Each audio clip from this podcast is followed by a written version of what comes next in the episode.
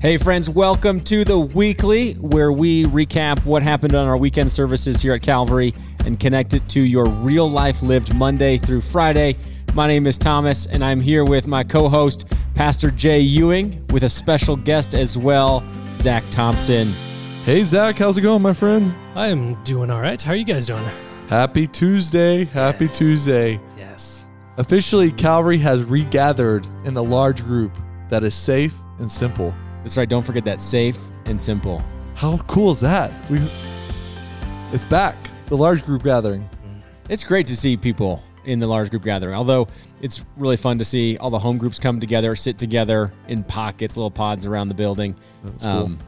yeah, and and to have a group of people not regather, No. but gather on the new Thornton campus must have been awesome. It was incredible. Uh, yeah, Gary and I were, were joking, like, when do we say the Thornton campus started? Was it this past Sunday? Was the first time we got to go? Was it the Sunday before where it was the trial run? Was it a year ago when the the, the cohort met for the first time? Uh, all, all I know is it was so great to be part of it. And uh, been joking, how great is it that uh, Calvary Thornton waited for me to get here before they decided to actually hold services? See, that's what I was gonna say. That's why I wouldn't go with any previous date before you got here, Zach. Yeah. Is nothing really existed before you got here, Yeah. did it? I, I mean, I, I can't think of anything. No, I- I'm calling it the official date, January 17th, 2021. Calvary Thornton hosts its first service. And who knew in 2020 of January that this would happen? I think just Jesus. Only Jesus, my that's right. friend. Only Jesus. How amazing is that? Last year, we didn't even know about the Thornton campus. Yeah, Think about that. it's and true. through a series of events, God led us out to Thornton. How crazy is that? And Zach's here. So Yeah. Zach Thompson is in the studio. Zach, if you don't know, is the newest member of the Calvary Bible staff. He is the pastor of the Thornton campus.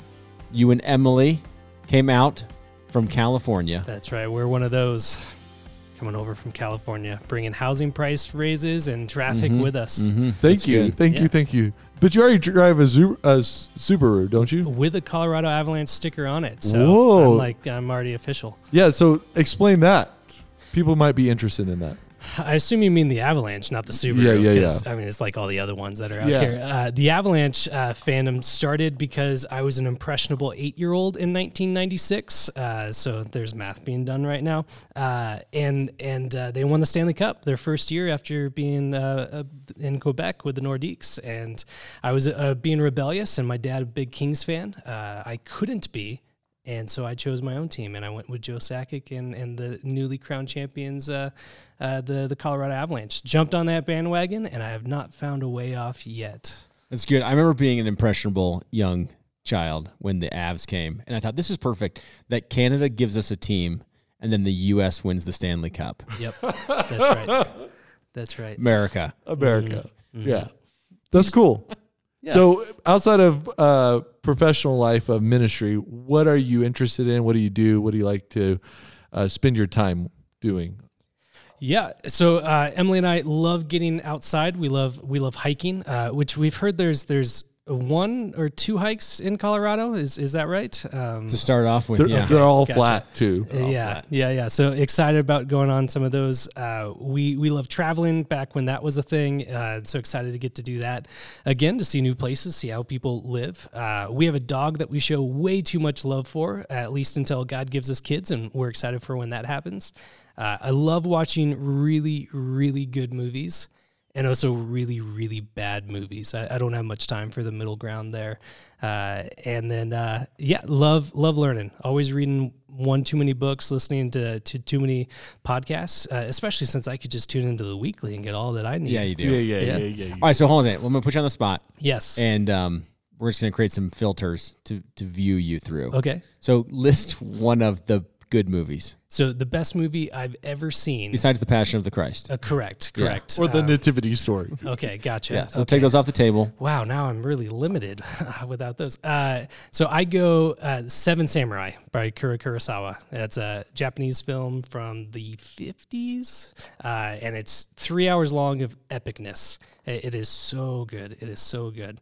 Uh, Nice. Yeah. All right, I- now give me a list off the bad bad movies? So there's there's some of the classic ones like uh, it basically grew up watching Mystery Science Theater 3000. I don't know if if we have any uh, viewers of that where they make fun of some of the awful movies. So uh, Manos Hands of Fate is is truly abysmal, and it is a joy a joy to watch as a result.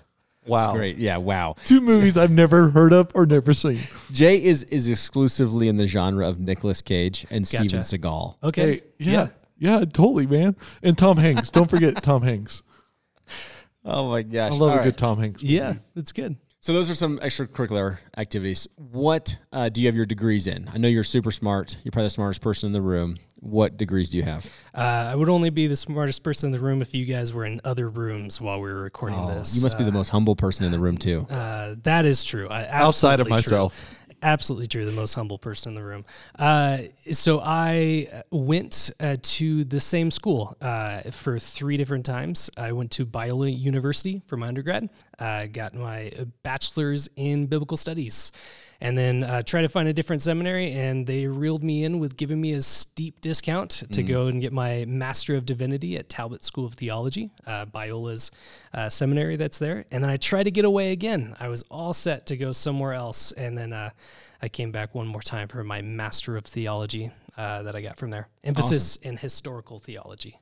All right. Then you're the person that we want on this show today Yeah. because we got some questions. And you're going to be the host next week.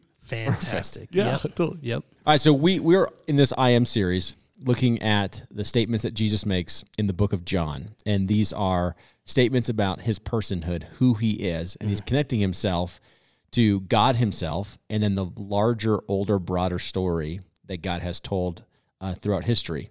And so, one of the questions that we've been asking is, why do we keep going back to the Old Testament to unpack who Jesus is? So, if someone were to ask you that question, Zach, why do you guys keep going back to the Old Testament every single week when Jesus is making these stat- statements in the New Testament? What would be some good direction for them? Yeah, that's good. I- I also think you slipped up a little bit and gave the answer in your question right there because he's connecting himself to the broader story of what God has been doing. Uh, that that Jesus is not uh, a, a plan that God came up with in fourth century uh, BCE, where where he was going to create a new system. It was something that was planned from from the beginning, and uh, God uh, showed us a little bit of those plans that we got to see fully realized in in Jesus coming. So in returning to what God has already shown, it's pointing that He is the one that God has promised, and and showing where God has promised those things. Um, eh, eh, that's that's why He keeps returning to some of those to to show who it is that He is, as we see in the Old Testament. Beyond the fact as well that we're reading the the Gospel of John, and and what was John reading before he wrote, and and he was reading the the Old Testament, so he is connecting the life of Jesus to what he knows, and and uh, Jesus is quoting what he would have been reading as well, the Old Testament. We see that in uh, in Luke with him reading from the Isaiah scroll. Uh, these are his scriptures, and he is he is teaching us who God is from the scriptures that he knows. All right, that should get us all excited to crack open our Old Testament. So many Christians, I think, are kind of afraid of the Old Testament. It seems like foreign ground. But if you really want to see the New Testament come alive and Jesus in a more crystal clear way, you really want to know your Old Testament scriptures. Yes. Yeah. So, what are some ways, Thomas, you would recommend for, or Zach recommend for reading the Old Testament if you're unfamiliar or haven't been there in a long time? So one of the things I would suggest is just start reading it. So one of the ways that you get familiar is just repetition. And so just opening up the Bible, reading those stories that maybe you've never read before, start circling themes that show up, um, people's names, certain topics. Um, one of those things that we traced t- this last week was light and darkness. That that theme of light and darkness shows up throughout all of the Old Testament. And when you're reading it, you just start circling those things, taking note of those. And then it's really fun to see as you start reading the New Testament, those themes addressed, some of those stories addressed when Jesus starts talking about what he's doing, why he's doing it, and you make those connections for yourself in some of the prophets. So one of the things I just say is just do it, don't be afraid of it, and start circling everything that seems to be repetitive, and then also uh, circle everything that you want to ask questions about. Yeah, and uh, I know that we kind of get in this this uh, mode when we're reading through the New Testament that we're we're we're just trying to see what the words are going on there. But uh, most good Bibles that we have will show us where this quotation comes from or where this allusion that Jesus is using. Uh, actually, turn and read those because uh, a lot of times the context of that Old Testament passage will will give us so much more richness of what is going on here. Uh, I, I think of uh, Jesus when he's he's on the cross and, and Mark and he and he um, says, "My God, my God, why have you forsaken me?" When he's he's quoting from uh, uh, Psalm 22 there. If we read through Psalm 22, we get to this beauty at the end of it that talks about God saving His people.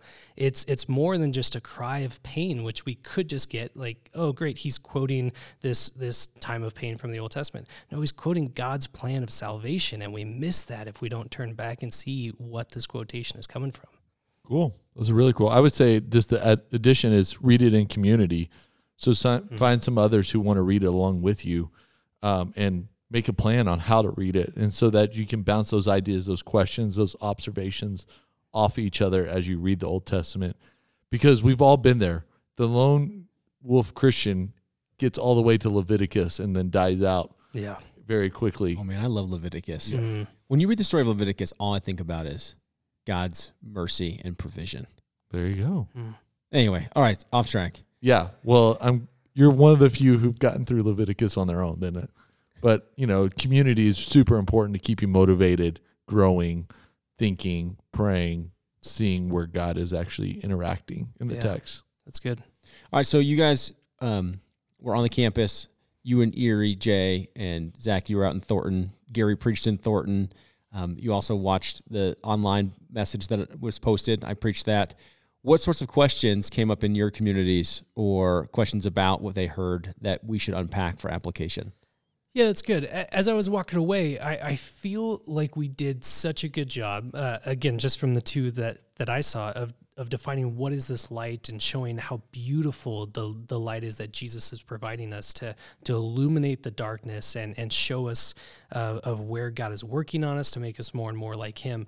I I felt like we are assuming a little bit of what darkness is. I, I think we can all kind of throw out yeah, darkness is bad. We got that really, really well, uh, and it's sin of, of some sort. But was wondering, can we spend a little bit time uh, defining what do we mean by darkness, or or what does Jesus mean by darkness in these passages? That's a great question. I think um, that's something we definitely did not spend enough time on on Sunday. And you're right; it's it's kind of assumed knowledge. So when we think about light and darkness, remember we talked about those being two different domains that those are regions that people either live in or belong to. Where Jesus says, Okay, I've, I've rescued you from the domain of darkness to bring you to the kingdom of his son, this kingdom of light. And so, as we talk about light, which is the opposite of darkness, and in light, we talked about being the truth, um, holiness, purity, goodness, rightness, beauty. The darkness is the, the opposite reflection of that. Mm-hmm. So, as you're alluding to, absolutely, we're talking about sin, we're seeing darkness from the pages, the early pages of Genesis, um, chaos, disorder. Um, there's not life there.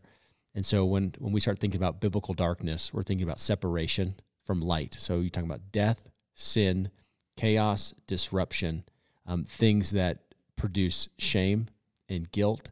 Uh, those are kind of key adjectives or descriptions of biblical darkness. Mm-hmm. Yeah, I think you're alluding to this, but Genesis 1 is like out of the chaos, God spoke, and the he first thing was light. So you know that's a great metaphor for whatever is chaotic in your life, whatever is like truly not right or um, unhealthy in the sense of choices or stories or all those things. That's darkness, I would say, for the most average listener. Yeah, and probably the one thing that I would probably add to that is these aren't just neutral domains, that there's actually a kingdom of darkness that has an energy behind it that is antagonistic toward the kingdom of light. So when we think of darkness, we think of this present darkness in which there's a spiritual force that's actively against the things that God is for. And so it's deceit, those lies, um, those things that are trying to corrupt the aspects of life and light. What would you add to that, Zach? No, I, I think that's good, uh, especially as we are seeing what does this light mean and what is the purpose of the light. As we're hearing what is contrary to, to God's goodness of, of living a life that reflects uh, God's character to the world. It, it's the parts of us that uh, that we think of sometimes immediately, like this is an outlier of that, or this is something that's going on, and and uh, terrified if of people find that out, or uh, this is the part of me that that uh, I feel conviction about, or uh, even if we're not putting that title on it, like I, I lay uh, at night and, and think, oh, why did I do this? Uh, those are the things that that we see as as darkness because they're not in God's good light, uh, illuminating uh, these areas of where we can grow and be more like Him. Yeah, I think building off that, you know, if we start with the premise of this, there's two domains, light and darkness, and first and foremost, that's life and death. And then you kind of unpack what is it that produces more and more life, which is what's true, what's lovely, what's right, what's good, what's beautiful, and then what produces death. And you kind of went back, oh, there's sin and disease and chaos and all of these other attributes. I think what's what's challenging is, and I think Jesus is getting to this point, is why have I been so willing to settle into darkness? Hmm. Like we, we talked about this earlier last week, Zach, where he's taking physical examples and trying to extrapolate spiritual principles about out of them and one of the physical examples is is darkness and no one's really comfortable in darkness. Yeah. And the first thing i think of when i'm in the in the darkness is i'm probably just going to die. Like there's something in the darkness that's going to get me. I'm going to die. I should probably turn on a nightlight. At least that's what my kids think too. And then there's something about the spiritual darkness though that I, somehow i just don't feel that same urgency to turn on the lights turn on the spiritual lights so to speak. Yeah. Yeah so that leads us to a question then. How do we live as children of the light? How do we transform? How does our stories transform to more and more light and choosing of light? I think first and foremost, you got to know that Jesus' words are light. So Jesus is light, he's life. That means his words are light. And you have to, so to speak, turn them on to see clearly what's going on. One of the passages we quoted on uh, Sunday was from Psalm 119 Your word is a lamp to my feet and a light to my path. So it, illuminates what's really around you and then kind of shows what's what's going forward. Later on in, in Psalm 119, I believe it's verse 130, where the psalmist says, The unfolding of your word is light. It um, gives understanding to the simple. And so, first and foremost, we have to recognize okay, we need a light. We're actually living in darkness. And the light is the words of God to illuminate the reality of what's going on one of the stories I shared with Zach was my brothers and I, I don't know if I was eight, 10, I can't remember. We're sitting in my parents' basement and we think we're the bee's knees because we just went down to the local supermarket and got some chips and some Tostitos cheese dip. And we went down and we watched a movie in the basement on this like little 13 inch TV VCR combo. And we had turned off the lights like a big old movie theater would. And we're like eating chips and this dip. And then I just feel like there's something on my hand. And so we turn the lights on and realize that this whole slew of ants have crawled across the floor into the cheese dip. And I've been dipping my chip mm. in the cheese and eating yeah. ants. And it's the first thing you have to recognize is the lights are on, and now I'm exposed for what's really happening. Right. So that's the words of God is to say, okay, I think I'm in, in darkness. Lord, would you illuminate my life? Would you turn on the lights, so to speak, so that I can see where I'm standing and where I should be going. Yeah, that's really good, but it like that's a hard thing to say because usually the exposure light brings upon some consequences mm-hmm. or at least the thought maybe that shame, guilt is going to happen from these things, right? Yeah, to and to conversation that you and I had earlier Jay about the practice of living as children of the light with this practice of confession. Right. It's uh first John uh well first John actually yeah, nine and ten. Um, it's just if we confess our sins, He is faithful and just to forgive us of our sins and to cleanse us from all unrighteousness. And if we say we have not sinned, we make Him out a liar, and His word is not in us. And what John is trying to do is a practice of confession actually reveals the darkness in us and also brings about more light into what God wants to really do in our hearts and lives. It can be hard to confess, right? Because you think you're going to Oh. be harmed. Yeah, totally. And there is some pain and consequence to making confessions, is there not? Yeah, and it's always a risk. Like, am I going to be shamed for this? Am I going to, someone going to hold this over my head the rest of our relationship? That is going through your head when you're confessing sin. But if we don't confess sin and we leave it unattended in our life, what's the consequence of not confessing this darkness, so to speak, in our life?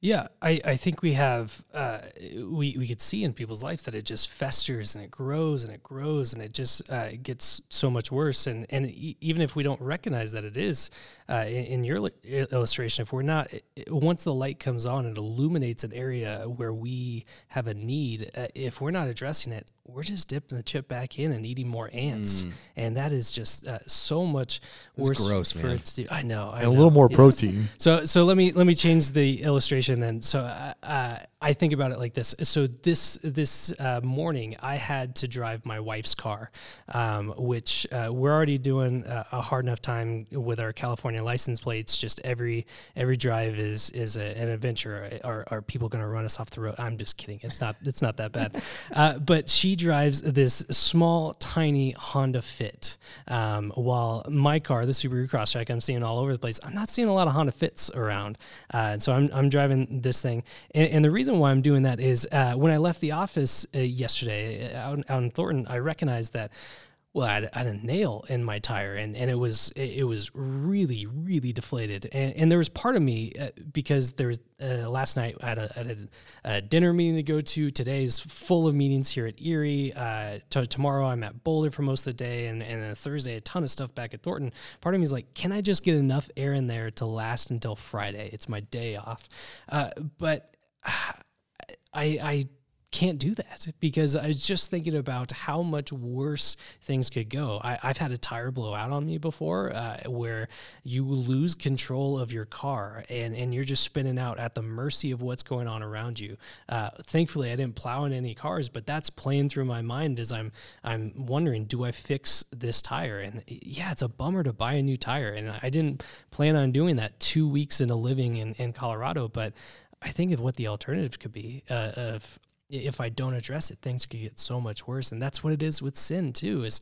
if we recognize that something's there after it's been illuminated, after God has shown His light on us, and we don't address it, well, it just grows, and, and the eventual consequence uh, is going to so much more overpower the the the pain and the shame that comes right now. And we're not denying that. We we recognize that there is pain and shame and hurt now in confessing sin, but we just see over and over again that it just becomes so much worse if it's not addressed. Yeah. So practically speaking, um, where do you go, and how do you do?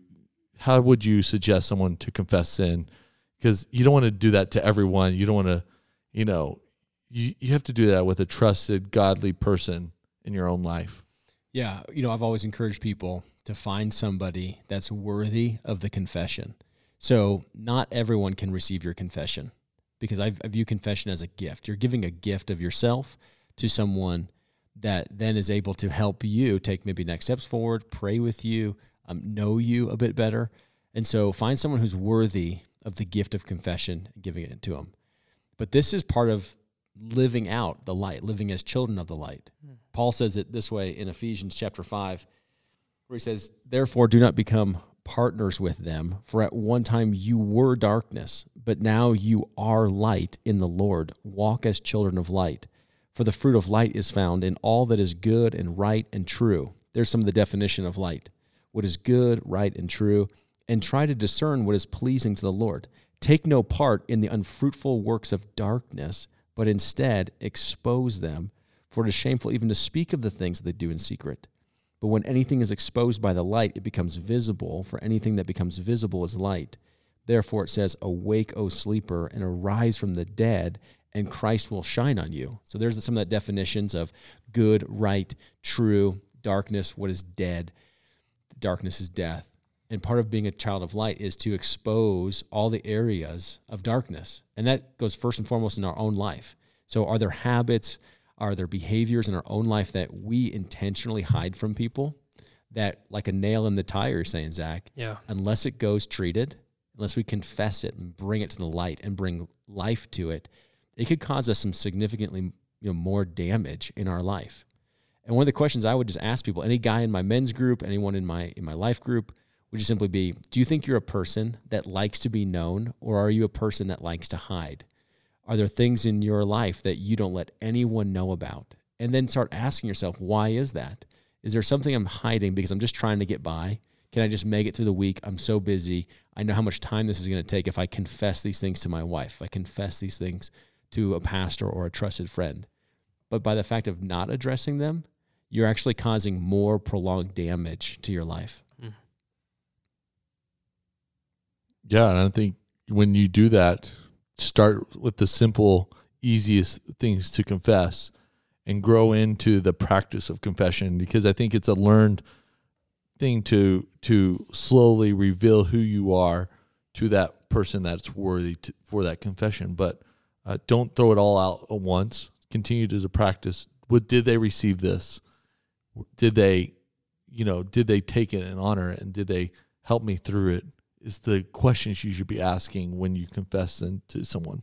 Yeah, that's good. I mean, like we see in everything, and, and being a, a child of the light, it, it takes practice and, and it takes some easing into it uh, because it's so contrary to how or to what feels natural in our sinful in our sinful selves that we need practice to ease into it it's the same reason why we don't start with a one week fast uh, when you're trying to get into fasting it's just it's not going to go well yeah and don't jump into reading 10 chapters in the bible right away either you know read simply just one at a time yeah get it build the habit but do it so if you've if you've never confessed your sins to a friend or a trusted member of the staff at the church I would say mark your calendars, put a date on the calendar, put a time, reserve some some you know of like time on your calendar to do it. Like this needs to be done. It's not um, out of religious tradition. It is out of the promise that even James tells us: confess your sins to one another,